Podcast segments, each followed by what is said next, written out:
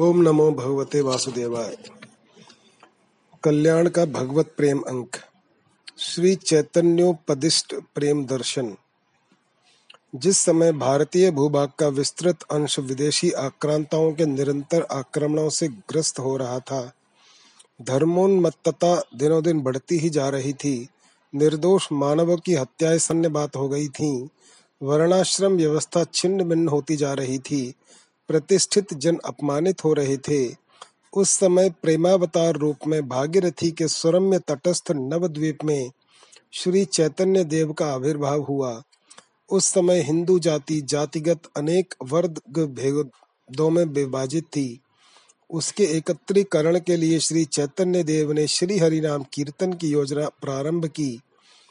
वे घर घर जाकर बिना किसी वर्ग भेद के हरि नाम का प्रचार प्रसार करने लगे। इसके प्रभाव से ब्राह्मण और चांडाल एक दूसरे को गले लगाकर हरि नाम कीर्तन करने लगे थे। यद्यपि श्री चैतन्य देव 24 वर्ष की अल्पावस्था में ही सांसारिक माया बंधन का परित्याग कर पारमार्थिक पथ के पथिक बन गए तो भी उन्होंने अपने लक्ष्य संकीर्तन के माध्यम से जागतिक जनों को प्रेम संदेश दिया, जिनके मुख से कभी श्री कृष्ण नाम नहीं निकला था। उनको भी उन्होंने कृष्ण नाम सुधारस पिलाकर उन्मत्त कर दिया। नाम के प्रभाव से पर्वतों में स्पंदन, लताओं में मधु निर्झरण और हिंसक पशु पक्षियों में जातिगत वैर भाव समाप्त हो गया। तथा वे हरि हरि कहकर नाचने लगे, यह था श्री चैतन्य का प्रेम प्रसाद। श्री चैतन्य देव ने साधकों को इस साध्य सार प्रेम की वास्तविक उपलब्धि के अनेक साधन बतलाने का अनुग्रह किया। साध्य तत्व, साध्य वह तत्व है जिसकी प्राप्ति होने के बाद किसी अन्य वस्तु की अभिलाषा नहीं रहती। साध्यात्मक ज्ञान शास्त्रों के प्रमाण के बिना सर्वथा असंभव है। साधारणतः जीव की काम्य वस्तु ही साध्य है। अभिलाषा के अनुसार यह पुरुषार्थ, चतुष्टय, धर्म, अर्थ, काम और मोक्ष इन चार भागों में विभाजित है। इनमें से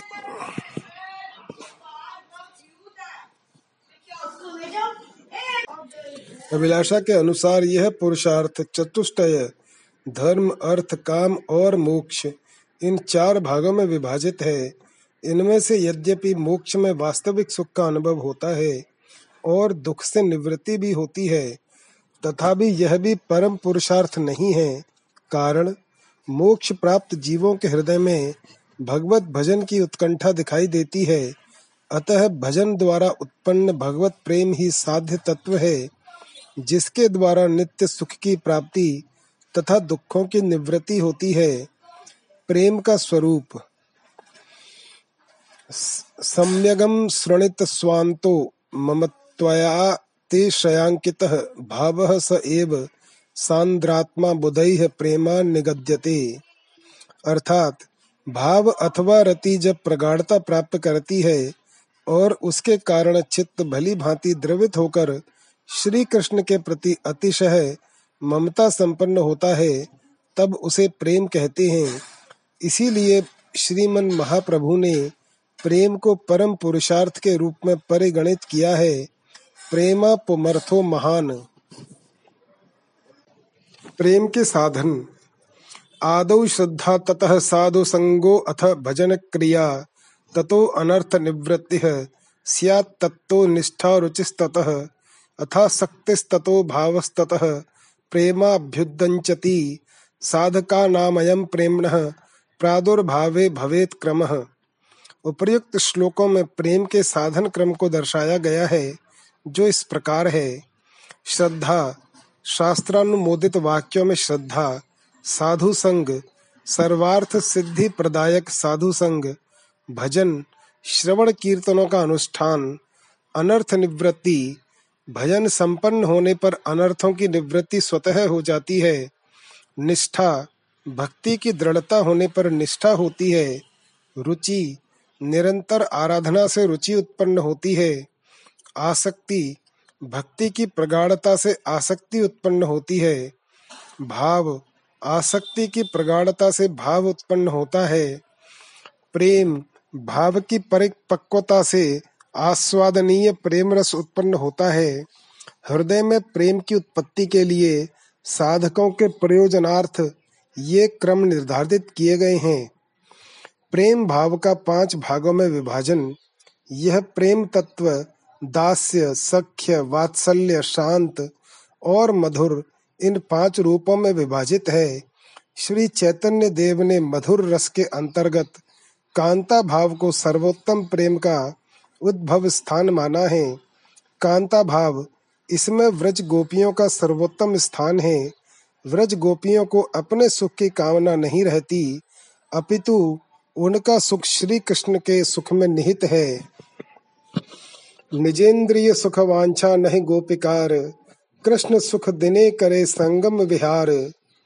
यह कांता प्रेम सुख साध्य की चरम सीमा है। संपूर्ण कृष्ण प्राप्ति ऐ प्रेम हईते ऐ प्रेम वश कृष्ण कहे भागवते। श्रीमद भागवत के अनुसार इसी प्रेम के द्वारा जीव श्री कृष्ण चरणाश्रय प्राप्त करता है। और भगवान सदा के लिए भक्त के प्रेम बंधन में बंध जाते हैं। श्री राधा प्रेम, इहार मध्य राधार प्रेम सर्व साध्य शिरोमणि। किंतु इससे भी अधिक सर्वश्रेष्ठ प्रेम आह्लादिनी शक्ति स्वरूपा महाभावमय श्री राधा का है। श्री महाप्रभु ने श्री राधा के प्रेम की मुक्त कंठ से प्रशंसा की है। यदि श्री चैतन्य देव अवतरित न होते तो हम पामरों की क्या गति होती? श्रीमती राधिका की माधुर्य सीमा को संसार में कौन बतलाता? गौरांगना हित के मन हित के मन राख ताम देहरे। राधार महिमा प्रेम रस सीमा जगते, जाना तो के हरे। श्री प्रबोधानंद सरस्वती के शब्दों में, प्रेम का परम पुरुषार्थ रूप क्या किसी ने सुना है? नाम महिमा को क्या कभी किसी ने जाना है? श्री वृंदावन माधुरी में क्या किसी का प्रवेश कभी सुना है? महाभाव स्वरूपा श्री राधा की महिमा को क्या कोई जानता था? यह सब श्री चैतन्य देव की कृपा से सांसारिक जीवों को उपलब्ध हुआ है। सर्वश्रेष्ठ भक्ति के पाँच अंग। श्रीमन महाप्रभु ने साधन भक्ति के चौसठ अंगों में से साधु संग, नाम कीर्तन, भागवत श्रवण, मथुरा मंडल में वास और श्री मूर्ति सेवन को सर्वश्रेष्ठ साधन माना है। साधु संग नाम कीर्तन भागवत श्रवण मथुरा वास श्री मूर्ति श्रद्धाय सेवन। सकल साधन श्रेष्ठ ए पाँच अंग। कृष्ण प्रेम जन्माय ए पांचेर अल्प संग। मथुरा मंडल में श्री वृंदावन को सर्वोत्तम कहा गया है। राय रामानंद से श्रीमन महाप्रभु ने पूछा कि सब त्याग कर जीव को कहाँ रहना चाहिए? सर्व त्यजी जीवेर कर्तव्य कहाँ वास? तब उन्होंने उत्तर दिया, श्री वृंदावन भूमि जहाँ लीला रास, सारे माया बंधनों को त्याग कर, जीव को सच्चिदानंद घन स्वरूप, माया एवं काल से अतीत, श्री कृष्ण का नित्य विहार स्थल, जहाँ नित्य रास विहार चलता रहता है, उस श्री वृंदावन में निवास करना चाहिए।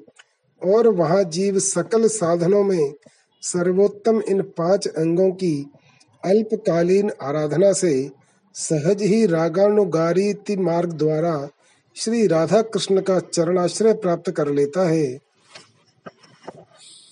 सोही रसना जो हरे गुण गावे, नैनन की छवि यह चतुरता। ज्यो मकरंद मुकुंद ही ध्यावे, निर्मल चित स्तो सोई साचो। कृष्ण बिना जिय और न भावे, श्रवणन की जुय है अधिकाई। सुनि हर कथा सुधारस प्यावे, करते जे श्याम ही सेवई चरणन चल वृंदावन जावे। सूरदास जइये बलिता के, जो हरि जू सो प्रीति बढ़ावे। माखन चोरी। लीला दर्शन। घुमड़ घुमड़ कर काले मेघ बरस चुके हैं। इंद्र धनुष उदित हो आया है। मानो वर्षा सुंदरी ने व्रजपुर के क्षितिज पर रत्नों की बंधनवार बांधी हो, ग्रीष्म एवं पावस की संधि पर श्री कृष्णचंद्र की मणिस्तंभ लीला, प्रथम नवनीत हरण लीला की झांकी से उन्मादिनी हुई वर्षा सुंदरी व्रज में घूम रही है। वन उपवन, नद नदी, हृद सरोवर, जहाँ जाती है वहीं हृदय उमड़ पड़ता है, नाचने लगती है, परिधान का कृष्ण वर्ण अंचल उड़ने लगता है। नृत्य के आवेश में वह सुदूर आकाश में उड़ गई। अंशु माली की किरणों ने उसके गले में रत्नों का हार पहना दिया। किंतु अब आभूषण धारण करने की उसे लालसा जो नहीं है, अब तो वह श्री कृष्ण चंद्र चरणांकित व्रजपुर का आभूषण स्वयं बन जाना चाहती है। अपने अंग का अणु अणु व्रजपुर में विलीन कर देना चाहती है। इसीलिए उसने किरणों के उपहार रत्नों के हार को तोड़ डाला तथा उन सात रंगों के रत्नों के द्वारा व्रजेंद्र की पुरी को सजाने के उद्देश्य से क्षितिज को छूती हुई बंधनवार बांधी। श्री कृष्ण चंद्र इसी बंधनवार आकाश में उदित इंद्र चाप की ओर देख रहे हैं। नंदोद्यान की तमाल वेदिका पर अपने सखा वरुथप की गोद में सिर रखकर अर्धशायित हुए उस रत्न धनुष की शोभा निहार रहे हैं। इंद्र चाप का सौंदर्य वर्णन करके सखाओं को सुना रहे हैं। पर स्वयं उनके श्री अंगों का सौंदर्य कितना मोहक है। इसे वे स्वयं नहीं अनुभव करते। ओहो, वह सघन कुंतल राशि मुख चंद्र पर बिखरी हुई अलकावली की लटें, वे विशाल नेत्र, वह मृदु बोलन, वह मधुश्रावी अधर युग्म ललित वदनार विंद वे चंचल चेष्टाएँ इन्हें जो निहार सके, उसे ही भान होता है कि इस सौंदर्य में इतनी मादकता भरी है। ऐसी मादकता जो मन प्राण इंद्रियों को विमोहित कर दे, श्री कृष्ण चंद्र के प्रत्यक्ष वर्तमान रहने पर भी उनकी सुधा, रूप सुधा में नेत्रों के नित्य निमग्न रहने पर भी चित्त हाहाकार कर उठे कि हाय, श्री कृष्ण चंद्र के दर्शन मुझे कब होंगे? चिकुरम बहुलम विरलम भ्रमरम मधुलम वचनम विपुलम नयनम अधरम मधुरम ललितम वदनम चपलम चरितम च कदा कदानुभवे। अस्तु, इसी समय एक ब्रज सुंदरी वहाँ आई, आकर बोली, नीलमणि, ब्रजेश्वरी तुम्हें बुला रही हैं। मेरे साथ घर चलो। किंतु श्री कृष्ण चंद्र को अवकाश कहा कि जननी के आवाहन का उत्तर भी दे सकें? वे तो उस सुंदर धनुष के अरुण, नारंग पीत, हरित उज्जवल, नील और अरुणिम नील वर्णों का विश्लेषण करके सखाओं को दिखा रहे हैं। रंगों की गणना कर रहे हैं। व्रज सुंदरी भी मुग्ध भाव से श्री कृष्ण चंद्र के इस बाल्य माधुरी का रस लेने लगती है। कुछ क्षण पश्चात श्री कृष्ण चंद्र उसकी ओर देखते हैं, तब उसे यह ज्ञान होता है कि मैं केवल देखने नहीं, मैं तो बुलाने भी आई हूँ।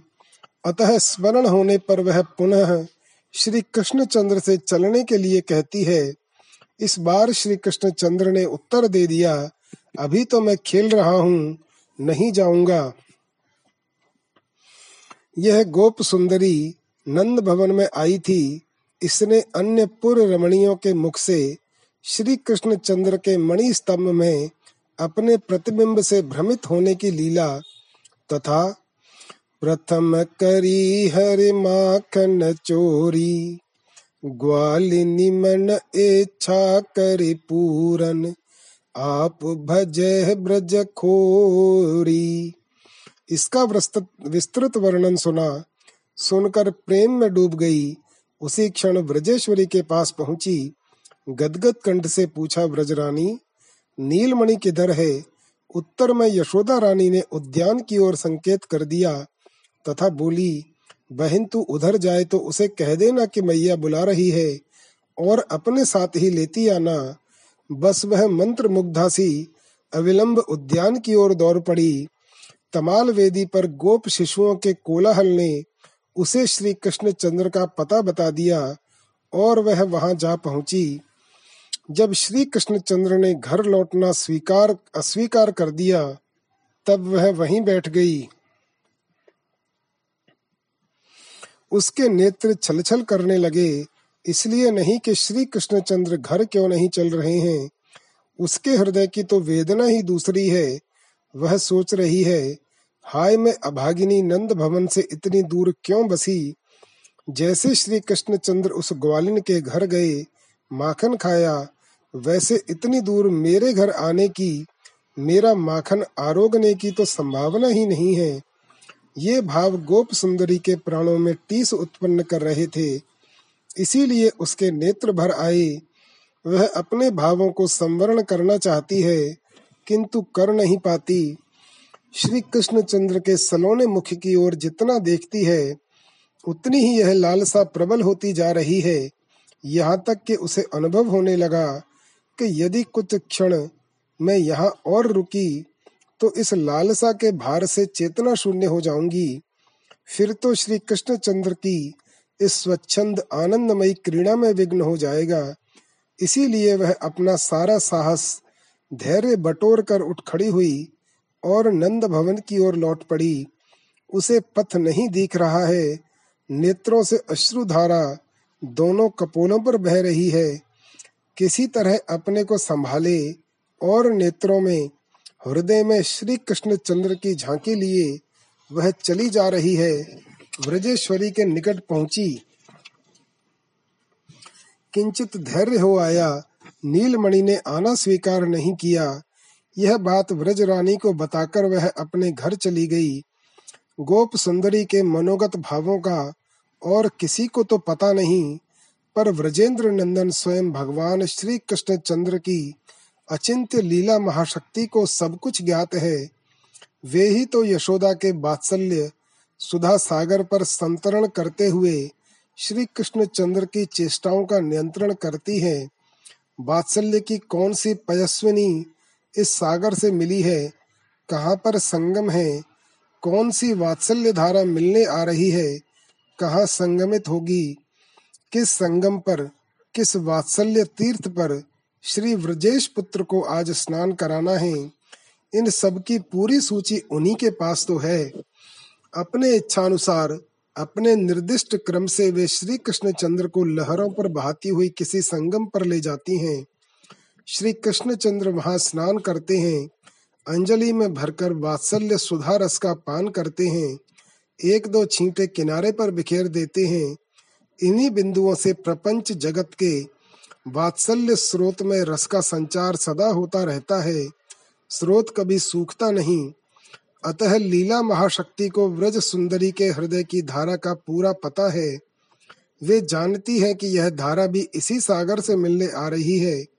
इन्हें तो प्रत्येक के संगम पर श्री कृष्ण चंद्र को अवगाहन, प्रत्येक की पवित्र सुधा का मुक्त आस्वादन कराना है।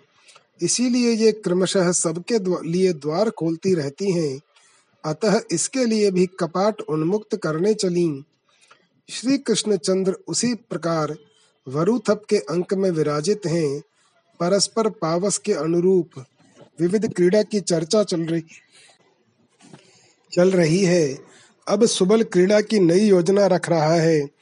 तथा श्री कृष्ण चंद्र एवं अन्य सखा सुन रहे हैं। सहसा श्री कृष्ण चंद्र के नेत्र निमिलित हो गए। ठीक इसी समय लीला शक्ति का संकेत पाकर सर्वज्ञता ने उनके हृदय का किंचित स्पर्श किया और धीरे से बोली, बाल्य लीला विहारिन, नाथ, मेरे स्वामिन वात्सल्यवती गोप सुंदरियों के कुछ हृदय चित्र लिखकर ले आई हूँ। यह देखो, जो गोप सुंदरी अभी तुम्हें बुलाने आई थी, उसके हृदय का यह चित्र है। इसके पश्चात देव, इन अगणित व्रजांगनाओं के हृदयों को देख लो। सबकी उत्कंठा परख लो।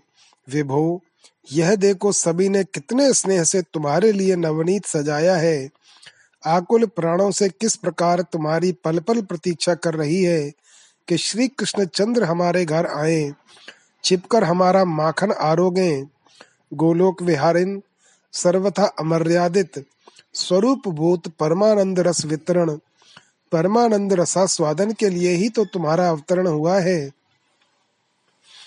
उस रस की उपयुक्त पात्रा, ये व्रजवासिनी गोपिकाएँ भी, तुम्हारा दान लेने तुम्हें रस देने के लिए प्रस्तुत बैठी हैं, नाथ, व्रज के अतिरिक्त अन्य सभी लीलाओं में तुम्हारा ऐश्वर्य तुम्हारे परिकरों को आवृत किए रहता है।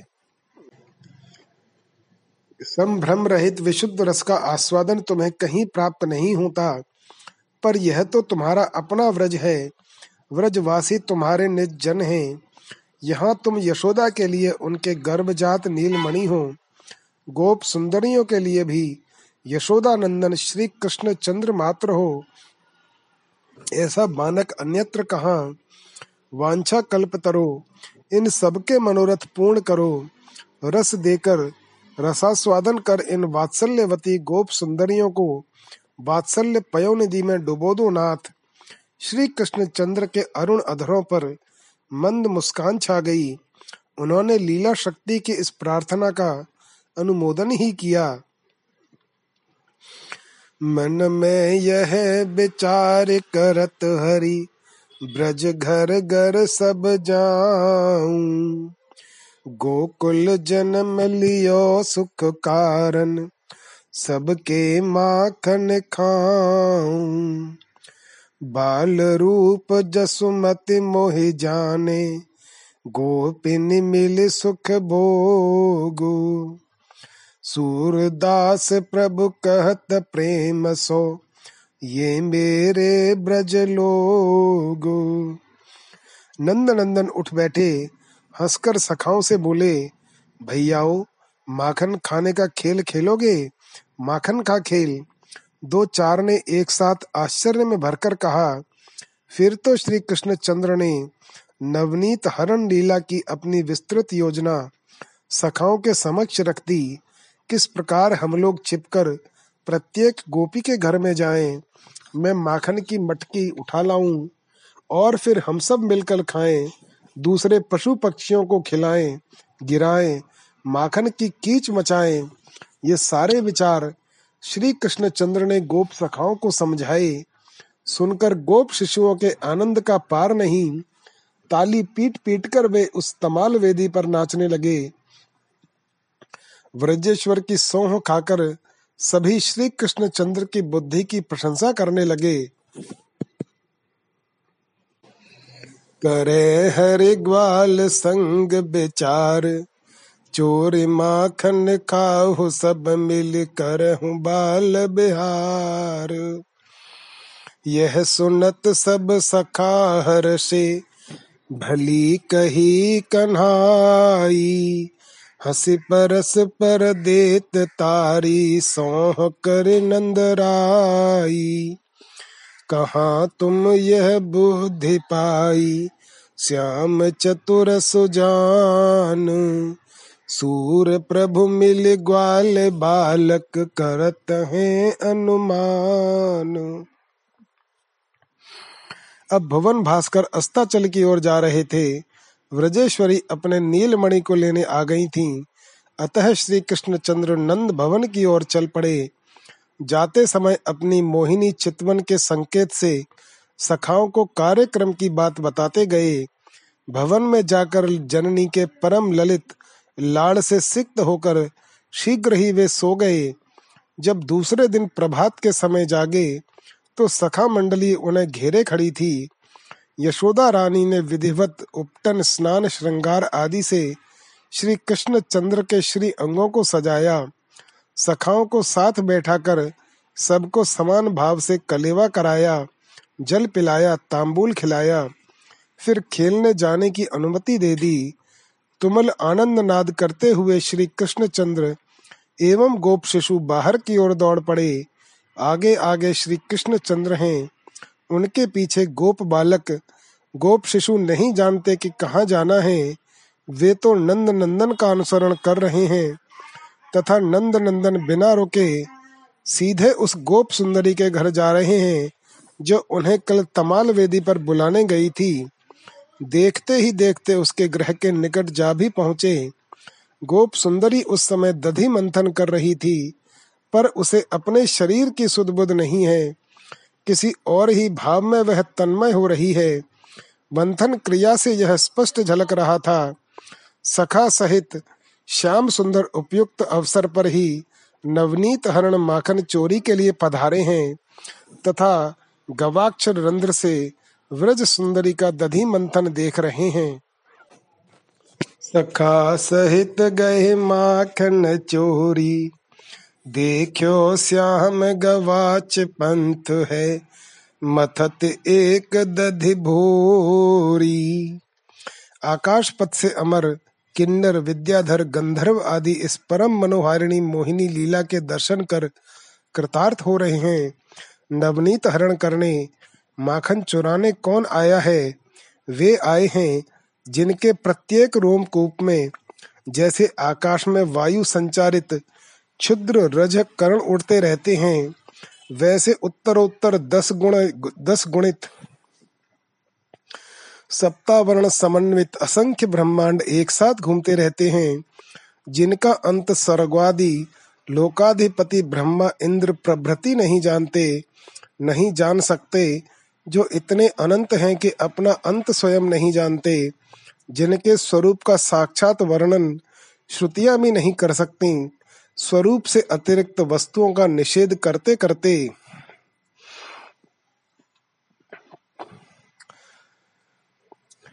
न वह स्थूल है न अणु है न क्षुद्र है न विशाल है न अरुण है न द्रव है न छाया है न तम है न वायु है न आकाश है न संग है न रस है न गंध है न नेत्र है न कर्ण है न वाणी है न मन है न तेज है न प्राण है न मुख है न माप है उसमें न अंतर है न बाहर है इस प्रकार निरसन करते करते श्रुतियाँ जिनमें जाकर समाप्त हो जाती हैं, अपनी सत्ता विलीन कर सफल हो जाती हैं। द्युपतय एव तेन ययुरंत मनन मनंतया त्वमपि यदंत रांड निचया ननु सावरणाः। ख एव रजांसि वान्ति वयसा सह यच्छ्रुतयस्त्वयि हि फलन्त्यन्तिन्नर सनेन भवन्यधनाः जो इस विश्व का संकल्प करते हैं, जो विश्व के आदि मध्य तथा अंत में स्थित हैं, जो प्रकृति पुरुष के स्वामी हैं, जो विश्व का सृजन करके जीव के साथ इसमें प्रविष्ट हो गए हैं, जिन्होंने जीव भोगायतन शरीर समूह की रचना की है, जो इन शरीरों का नियंत्रण करते हैं, जिन्हें प्राप्त कर जीव, जैसे सुषुप्ति में निमग्न पुरुष अपने शरीर का अनुसंधान छोड़ देता है, वैसे माया पास से मुक्त हो जाता है। जो नित्य अच्युत स्वरूप में अवस्थित हैं, जिन्हें माया तिलमात्र भी स्पर्श नहीं कर सकती, जो सर्वथा विशुद्ध हैं, जो अभय पद हैं, जिनका निरंतर चिंतन ही जीव का एकमात्र कर्तव्य है। यो अस्योत्प्रेक्षक आदि मध्य निधने यो अव्यक्त जीवेश्वरो यस्रस्ते दमनु प्रविश्य, ऋषिणा चक्रे पुरः शास्तिताः यम संपद्य जहात्यज जामो नुषयी सुप्तः कुलायम यथा तम कैवल्य निरस्त योनि योनिम भयम ध्याये दजस्रम हरिम। वह नराकृति ब्रह्म वे प्रकृति पुरुष के स्वामी पुरुषोत्तम ही तो आप गोप सुंदरी के घर नवनीत हरण करने, माखन चुराने आए हैं। श्री कृष्ण चंद्र जय हो तुम्हारी इस विश्व चमत्कारिणी लीला की। किंतु वास्तव में श्री कृष्ण चंद्र की यह चेष्टा, क्या चोरी में परिगणित हो सकती है?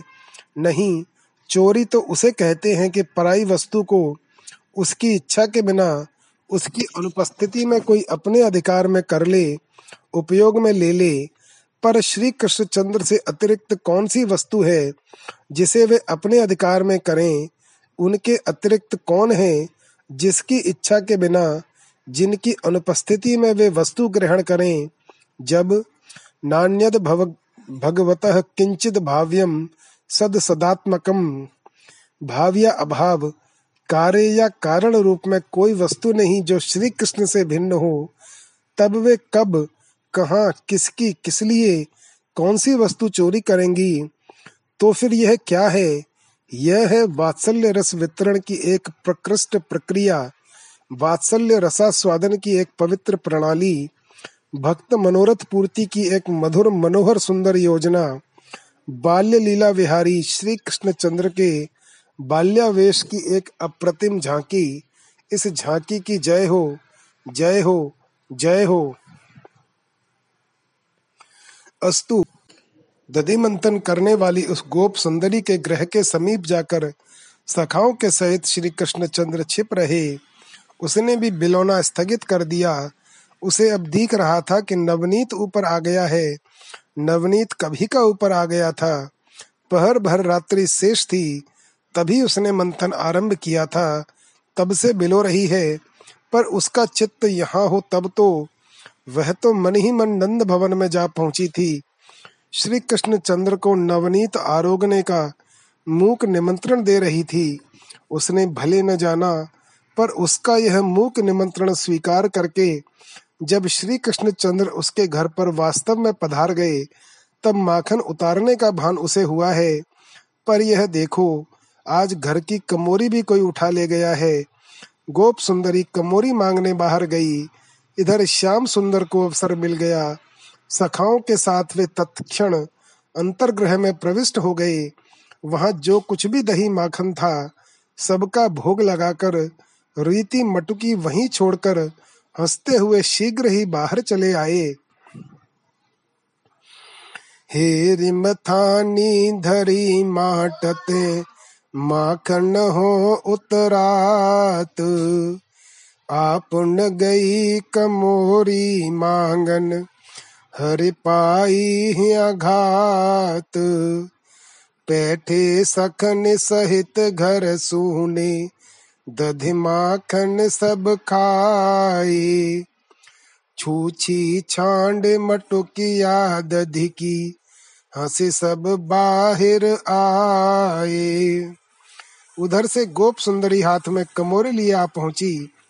देखा बहुत से गोप शिशु मेरे घर से बाहर निकल रहे हैं और यशोदा के नीलमणि उनके पीछे हैं।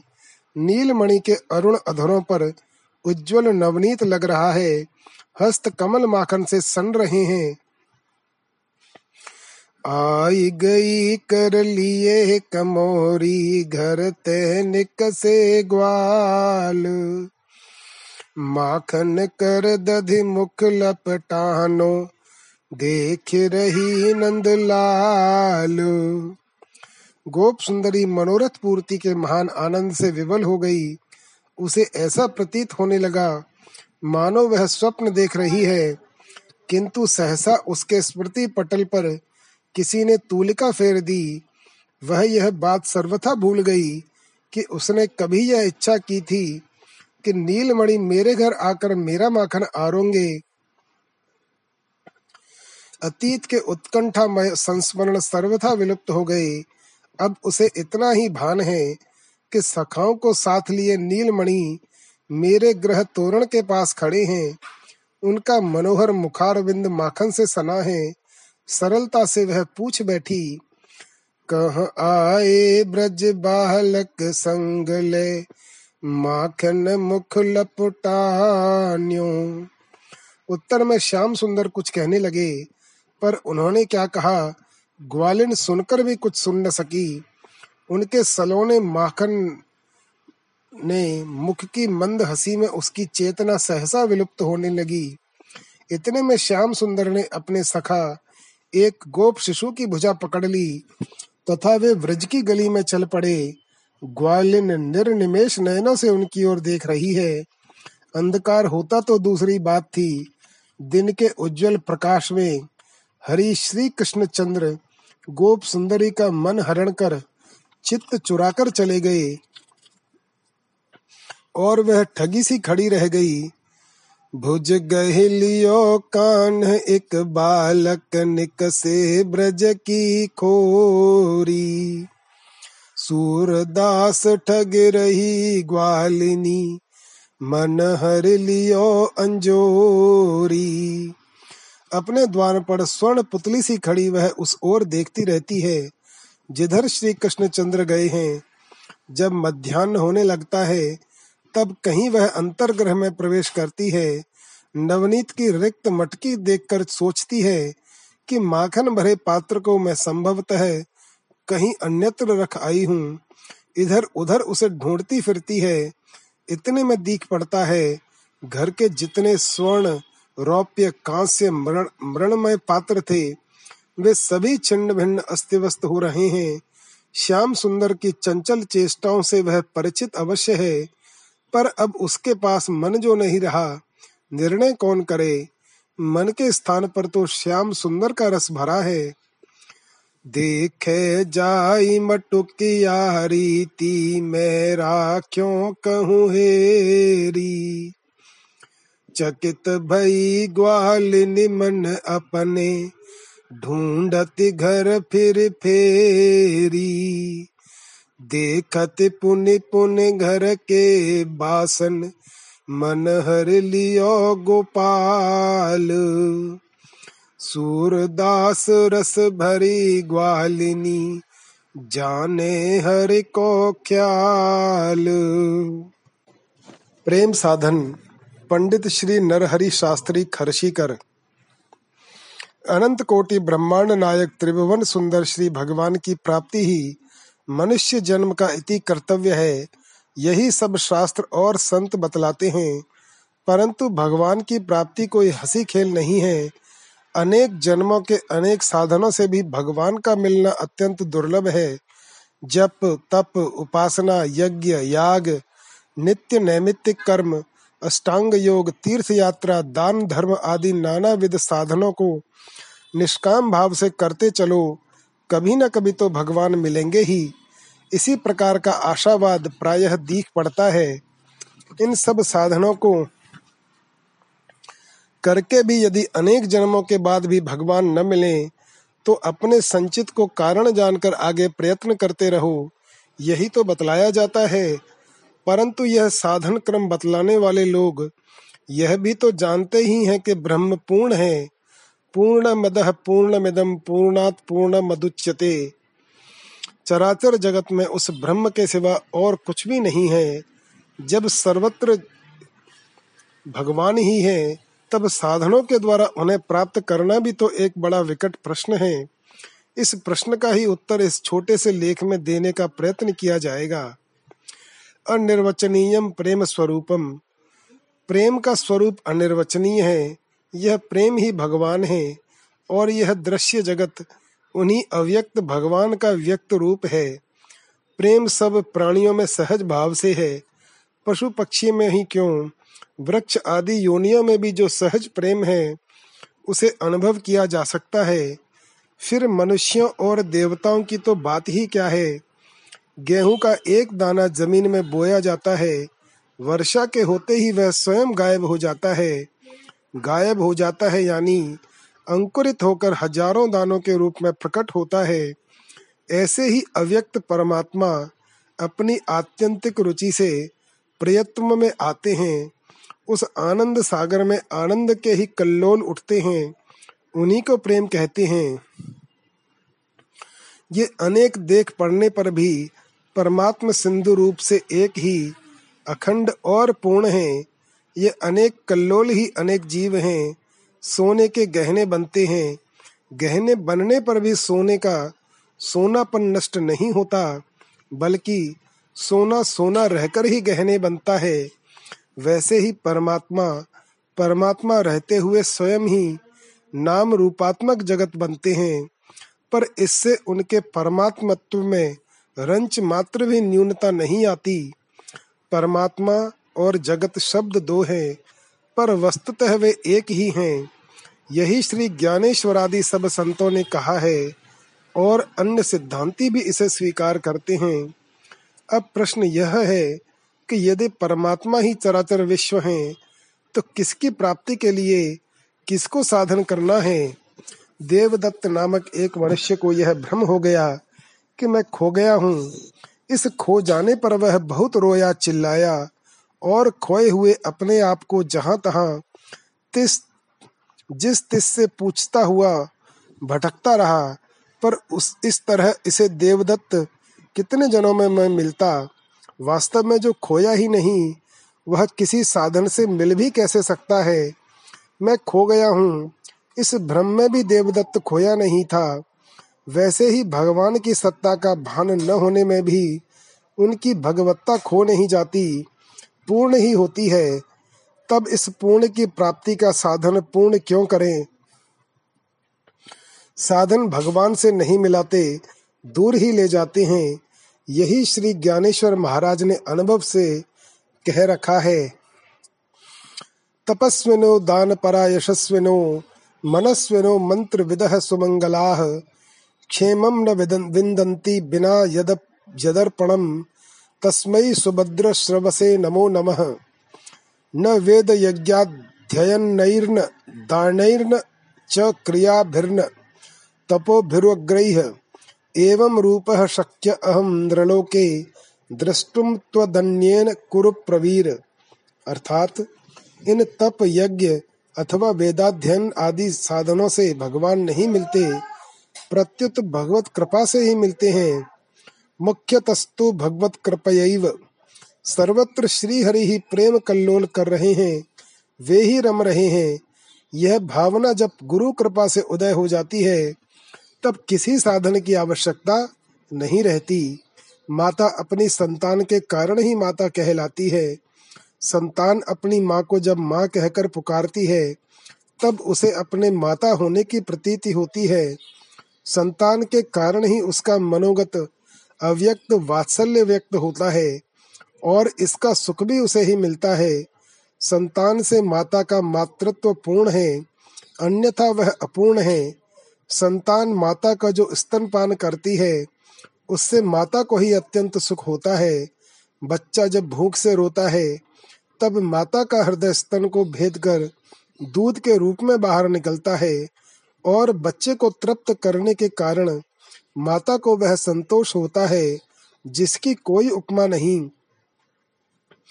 यह सही है कि बच्चे के रोने से माता के दूध निकल पड़ता है, पर रोना कहाँ से आता है? माता के हृदय में अपने बच्चे को अपना सार सर्व स्वरूप दूध पिलाकर परम सुखी होने की जो लालसा रहती है, उसी का जो संस्कार बच्चे के मन पर होता है, वही रुदन रूप से प्रकट होता है। अर्थात बच्चे की इस क्रिया का उद्गम स्थान माता का हृदय ही है। माता के हृदय की इस लालसा के कारण ही माता और संतान दोनों परम सुखी होते हैं। माता ही संतान रूप प्रेम को प्राप्त हुई और संतान के कारण ही अपने प्रेम को अनुभव कर सकी। संतान न होती तो उसे प्रेम सुख का मिलना कदापि संभव नहीं था। प्रेम सुख की अनुभूति के लिए ही माता संतान हुई। इसके लिए माता ने कितने कितने कष्ट उठाए। संतान जनन मरण के कष्ट भोगने के लिए माँ की कोख में नहीं आई, बल्कि इसलिए आई कि माता को वात्सल्य सुख प्राप्त हो, बात जब ऐसी है, तब माता अपनी संतान से क्या कभी यह कह सकती है कि मैं अपने जीवन का सार निकाल कर तुझे पिलाती हूँ, इसलिए तू भी इसकी कुछ कीमत दे, इसके लिए कुछ साधन कर। कोई माता ऐसा नहीं कह सकती। यदि कहे तो बच्चा भी उसे यह उत्तर दे सकता है कि तूने मुझे जन्म दिया, यही तो मेरे अनंत साधनों का फल है। अब यदि बिदा, बिना साधन कराए तू मुझे दूध नहीं पिलाना चाहती तो रहने दे, तेरा दूध तेरे ही पास। इससे मेरा जो होना होगा होगा। मैं मर जाऊँगा तेरे दूध के बिना, पर इससे क्या तुझे सुख होगा? तब यह दूध तू किसे देगी? तेरी देह में यह जमकर तुझे ऐसी पीड़ा देगा, जो तुझसे नहीं सही जाएगी, और मुझे न देखकर तेरी क्या अवस्था होगी? मेरे बिना तू कैसे जिएगी? तेरे दूध का अधिकारी तो मैं ही हूँ। बच्चे के ये शब्द सुनकर माँ की आँखों से आँसू छलक छलक कर गिरने लगेंगे। माँ बेटे का संबंध साधन पर नहीं निर्भर करता। माँ ही तो संतान बनकर वात्सल्य को अनुभव कर रही है। आनंद को आनंद का स्वानुभव न होने से उससे, उसने द्विधा होने की इच्छा की। एको अहम बहुश्याम इस द्विधा होने को ही प्रेम विकास कहते हैं। इस प्रेम रूप का नाम ही जीव है। यह जीव मूल आनंद से कभी पृथक नहीं रहता। जीव के नेतेंद्रिय में सारा विश्व समाया रहता है। उसके मस्तिष्क में अखिल ब्रह्मांड की कल्पनाएँ भरी रहती हैं। ब्रह्मांड उसकी इंद्रियों में लीन होता है। इंद्रिया ज्ञान में, ज्ञान आनंद में, आनंद जीवत्व में और जीवत्व प्रियत्व में मिल जाता है। अर्थात प्रियत्व ही अखिल विश्व का कर्ता स्वामी है। यह प्रिय कल्लोल परमात्म सिंधु से मिलन के लिए तब कौन सा साधन करे? तरंग किस साधन से जल को पाले? अलंकार किस साधन से सुवर्ण बने? सूर्य किरण किस साधना के द्वारा सूर्य को प्राप्त हो? परमात्मा में जीव भी उसी प्रकार परमात्मा को पाने के लिए किस साधन का आश्रय ग्रहण करे? कर्म दृष्टि से देखें तो भगवान और भक्त भिन्न हैं, गुरु और शिष्य भिन्न हैं, पर प्रभु के प्रिय प्रकाश में दोनों अभिन्न हैं। इस प्रकार प्रियत्व रूप प्रभु के कल्लोल तरंग रूप जीव के लिए परमात्मा की प्राप्ति के अर्थ किसी साधन के करने की कोई आवश्यकता नहीं है, परंतु इस प्रकार की धारणा का होना श्री सदगुरु कृपा के बिना असंभव है। जब तक ऐसी धारणा न हो ले तब तक त्रिविध कर्म, तीन अवस्था, त्रिगुण इन सब की प्रतीति होती ही है। सूर्य के प्रकाश से मृग जल भासता है। सूर्यास्त होने पर मृग जल को भगाने का कोई यत्न नहीं करना पड़ता। सूर्य के साथ वह अपने आप ही हट जाता है। पर सूर्य के रहते भी जो मृगजल देख पड़ता है, वह भी सूर्य प्रकाश ही होता है। मृगजल नहीं। इसी प्रकार जीव के कर्म, अविद्या, अज्ञान आदि को मान लें तो उनसे भी पूर्णता अवगत नहीं होती। और इन अवस्थाओं से निकलने के लिए यदि साधन किए जाएँ, और उसी प्रकार की विपरीत धारणा न हो तो वे साधन भी साधन नहीं, बल्कि भगवत प्रेम के दिव्य रूप ही प्रतीत होंगे। जीव की प्रत्येक सत्ता में उसकी नस नस में भगवान की ही सत्ता है। ऐसा होते हुए भी जीव उसे भूलकर भगवान को साधनों के द्वारा प्राप्त करने का प्रयास करता है। परंतु परमात्मा प्रयास साध्य नहीं है।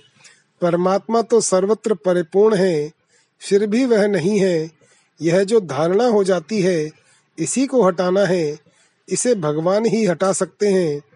इसलिए हम उन्हीं से प्रार्थना करें भगवान, आप सर्वत्र होते हुए भी क्यों अपने आप को विस्मृति का पर्दा डालकर छिपाए हुए हैं? आप हैं तो यहाँ वहाँ सर्वत्र, सब अवस्थाओं में, सब प्रकार से। तब जैसे भी आप हैं, मुझे दर्शन दीजिए। प्रार्थना से अनुकंपित होकर भगवान सर्वांग में उदय होने लगते हैं। उनके उदय होने का लक्षण यही है कि सारा तन मन प्राण उन्हीं के प्रेम में डूब जाता है। शरीर पर अष्ट सात्विक भाव उदय होते हैं, नेत्रों से अश्रु गिरने लगते हैं, और मुख से राम या राम कृष्ण हरि अथवा मामा की पुकार होने लगती है। अव्यक्त परमात्मा के व्यक्त होने अथवा दर्शन साक्षात्कार होने के लिए ही भगवत कृपा से ऐसी अवस्था हुआ करती है। इससे भक्त और भगवान दोनों ही प्रसन्न होते हैं, और दोनों का द्वय भाव नष्ट होकर केवल प्रेम ही रह जाता है। माता ही संतान मनकर यह प्रेम सुख लाभ करती है। भगवान ही भक्त होकर अपने प्रेम का आनंद उठाते हैं। संतान से ही मातृत्व की सिद्धि होती है और भक्त से ही भगवान की भगवत्ता प्रकट होती है। भगवान भक्त की अवस्था में यदि न आए तो वे अपनी भगवत्ता को नहीं अनुभव कर सकते। बालक के लिए माँ को माँ पुकारने के अतिरिक्त और किसी साधन की ज़रूरत नहीं। माँ बच्चे की पुकार सुनकर आप ही दौड़ आती है। भक्त भी भगवान को माता समझकर माँ पुकार कर, देखे तो सही, फिर देखिए करुणा में भगवान, अपने मंगलमय स्वरूप से कैसे भक्त के समीप चले आते हैं। माहुरवासी देवी रेणुका के परम भक्त भगवती के गले के हार श्री विष्णुदास महाराज कहते हैं। किसी साधन धन का काम नहीं, इस तवन गान कुछ का कुछ दाम नहीं। सच्ची पुकार माँ की है तो बेड़ा पार है। भगवान को माँ कहकर सभी संतों ने पुकारा है। माता की अपने हृदयगत, स्तन्य अमृत का पान कराने की इच्छा ही बच्चे को रुलाती है। और जब माता इस अमृत का पान कराती है, तब माता और बच्चा दोनों ही एक दूसरे की ओर अनिर्वचनीय प्रेम भरी दृष्टि से देखते हुए परम सुखी होते हैं। यही भक्त और भगवान की बात है।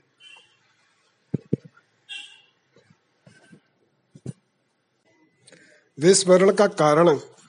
पैठण के परम भगवत भक्त श्री एकनाथ महाराज सब भूतों में भगवान को देखा करते थे। परंतु इनके घर श्री खंडिया नामक जो ब्राह्मण पानी भरा करता था, उसमें कभी इन्हें भगवत बुद्धि नहीं हुई।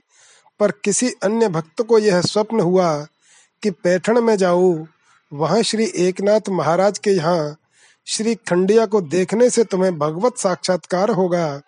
वह भक्त पैठण पहुँचा, श्री एकनाथ महाराज के घर आया। श्री खंडिया के उसने भक्ति भाव से दर्शन किए और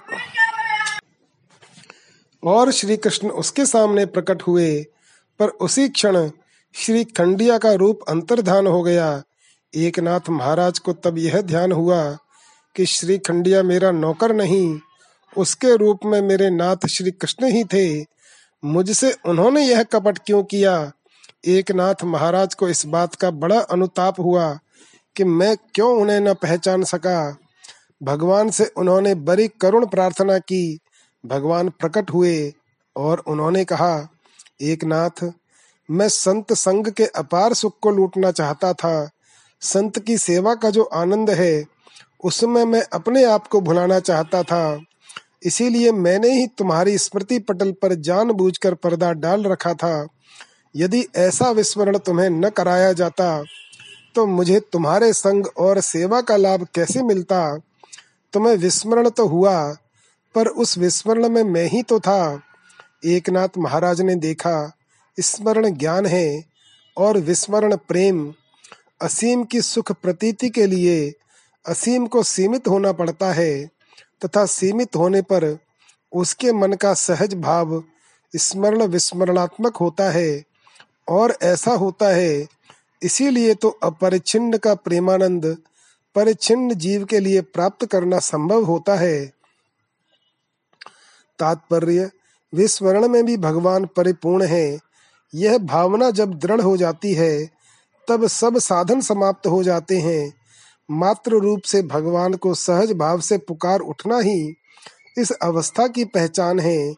मामा कहकर भक्त का भगवान को पुकारना भगवान की वात्सल्य रति के लिए आवश्यक होता है।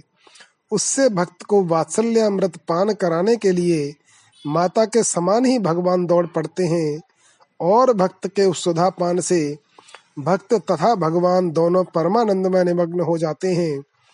यह सामर्थ्य केवल माता की कृपा में है और किसी भी साधन में नहीं। यह मात्र कृपा माता को पुकारने की सहज वृत्ति से अनुकंपित होकर ही प्रकट होती है। यही संतों का बोध और प्रेम भोग है। इस प्रकार का बोध सभी जीवों को प्राप्त हो। यही श्री जगन माता से प्रार्थना है। हृदय के प्रेम से भगवान को पूजिए। चातुर्मास का आरंभ हो गया है। प्रत्येक घर और मंदिर में पूजा अर्चना और व्रतोपवास का पवित्र कार्य हो रहा है। परंतु यह कार्य हृदय से होना चाहिए।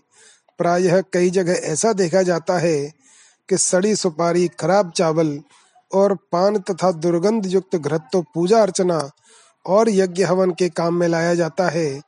और बहुत बढ़िया सुपारी, काश्मीर का चावल महुवे का पान तथा ताजे स्वादिष्ट मक्खन से निकाला हुआ शुद्ध घी अपने खाने के लिए बरता जाता है। इस कृत्रिमता और ओछेपन से मनुष्य भगवान को ठगना चाहता है पर भगवान ठगाते नहीं।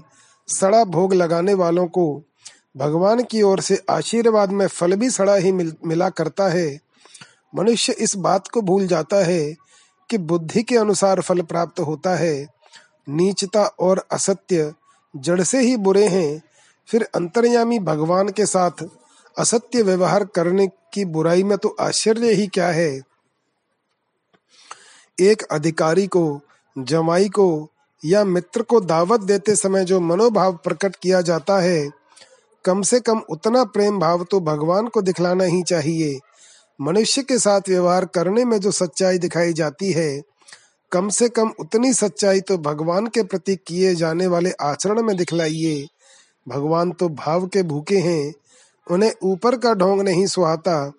जैसा भाव होता है, फल भी वैसा ही मिलता है। भाव मिथ्या तो फल भी मिथ्या। शुद्ध भाव से अर्पित किया हुआ एक शाक का पत्ता भी भगवान को बड़ा प्रिय है।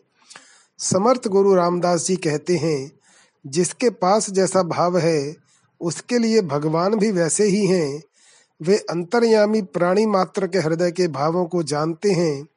उनके साथ छल का भाव होगा तो वे भी माँ छली होंगे। जिसका शुद्ध भाव होगा, उसके साथ वे भी प्रेम करेंगे। क्योंकि वे तो जैसे को तैसे हैं। जो जिस प्रकार भजन करेगा, उसका वह वैसा ही समाधान करेंगे। भाव में जरा सी भी न्यूनता होगी तो वे दूर रहेंगे। जिस भाव का प्रतिबिंब हृदय में है, भगवान वैसे ही बन जाते हैं, जो उनका जैसा भजन करता है, भगवान उसे वैसा ही फल देते हैं। जैसा भाव, वैसा भगवान। संतों की यह उक्ति सत्य है। भगवान के साथ झूठा व्यवहार करने वाला मनुष्य के साथ सच्चाई का बर्ताव क्यों करेगा? अतएव सारी कृत्रिमता को त्याग कर सच्चाई से हृदय के प्रेम भाव से भगवान को भजना चाहिए। अंतस्थल की भावना से भगवान का कर्म करना चाहिए। श्रुति कहती है, देव पितृ कार्याभ्याम न प्रमदितव्ययम। बाहरी उपचार से बहिरंग भजन से भगवान कभी नहीं प्रसन्न होते।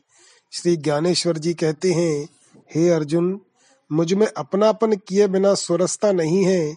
मैं किसी बाह्य आडंबर से नहीं ठगाता। संत तुकाराम जी भी इसी का समर्थन करते हैं। मन में कुछ भाव होगा तो वहाँ भगवान अवश्य आएँगे। जनाबाई साधारण स्त्री थी, परंतु भगवान उसके घर पानी भरते थे। शुद्ध भाव देखकर ही भगवान हृदय में वास करते हैं। तुकाराम जी कहते हैं, हे भगवान, मुझे अपने चरणों में शरण दो। ढोंग, पाखंड, मिथ्या व्यवहार और दिखावटी प्रेम से मनुष्य भी नहीं ठगाता। पशु पक्षी भी नहीं फंसते, फिर वह अंतर्यामी प्रभु कैसे फंस सकता है? अतएव भगवान के सभी कार्य मन लगाकर सद्भाव से करने चाहिए, जिससे भगवान प्रसन्न होकर उचित पुरस्कार देंगे। अब भगवान की पूजा अर्चना का समय है, अतः सब कार्य ऐसे लगन से करने चाहिए, जिसमें भगवान को संतोष हो। बेगार चुकाने के भाव से नहीं करना चाहिए, उसमें अर्थ स्वार्थ कुछ भी नहीं है। जो वस्तु हमें हृदय से अच्छी लगे, वही भगवान के अर्पण करनी चाहिए। झूठ से तो एक बच्चा भी संतुष्ट नहीं होता। फिर प्रेम मूर्ति आत्माराम, परमात्मा कैसे संतुष्ट होगा? उसको तो प्रेम चाहिए। एक ही फूल या एक ही तुलसी पत्र हो, परंतु सुगंधित पत्र पुष्प ही चढ़ाना चाहिए निर्मल हृदय से। फूल को सुमन कहते हैं, सुमन यानी मन को शुद्ध करके भगवान को अर्पण करना चाहिए। समर्थ श्री रामदास जी ने कहा है, भगवान से परम सख्य स्थापित करके उन्हें प्रेम के बंधन से बांधना चाहिए। यही सख्य भक्ति का लक्षण है। भगवान को जो बात प्रिय हो, वही करनी चाहिए। इसी से हमारी भगवान के साथ सख्यता हो जाएगी। उनको प्रिय क्या है? भक्ति भाव और भजन, उनका निरूपण तथा उनके कथा कीर्तन का प्रेम से भक्ति पूर्वक गान करना भगवान सत्य स्वरूप हैं। इसलिए उनको सत्य ही प्रिय है। मन वाणी और कर्म में पूर्ण सत्य होना ही भगवान को प्यारा लगता है। असत्य के अंधकार में भगवान के दर्शन नहीं होंगे। भगवान के कर्म निर्मल सत्यता पूर्वक करने का अभ्यास हो जाएगा। तो फिर व्यवहार में मनुष्य से असत्य का आचरण नहीं हो सकेगा। व्यवहार का सत्य अलग, राजनीति का सत्य अलग और परमार्थ का सत्य अलग, इस तरह सत्य के नाना विध रूप नहीं है। सत्य सत्य ही है। त्रिकाला बाधित सत्य, सभी काल, सभी देश और सभी अवस्थाओं में एक ही शाश्वत सत्य है। सत्यम ज्ञान मनंतम ब्रह्म, इस प्रकार परमात्मा का स्वरूप सत्य है।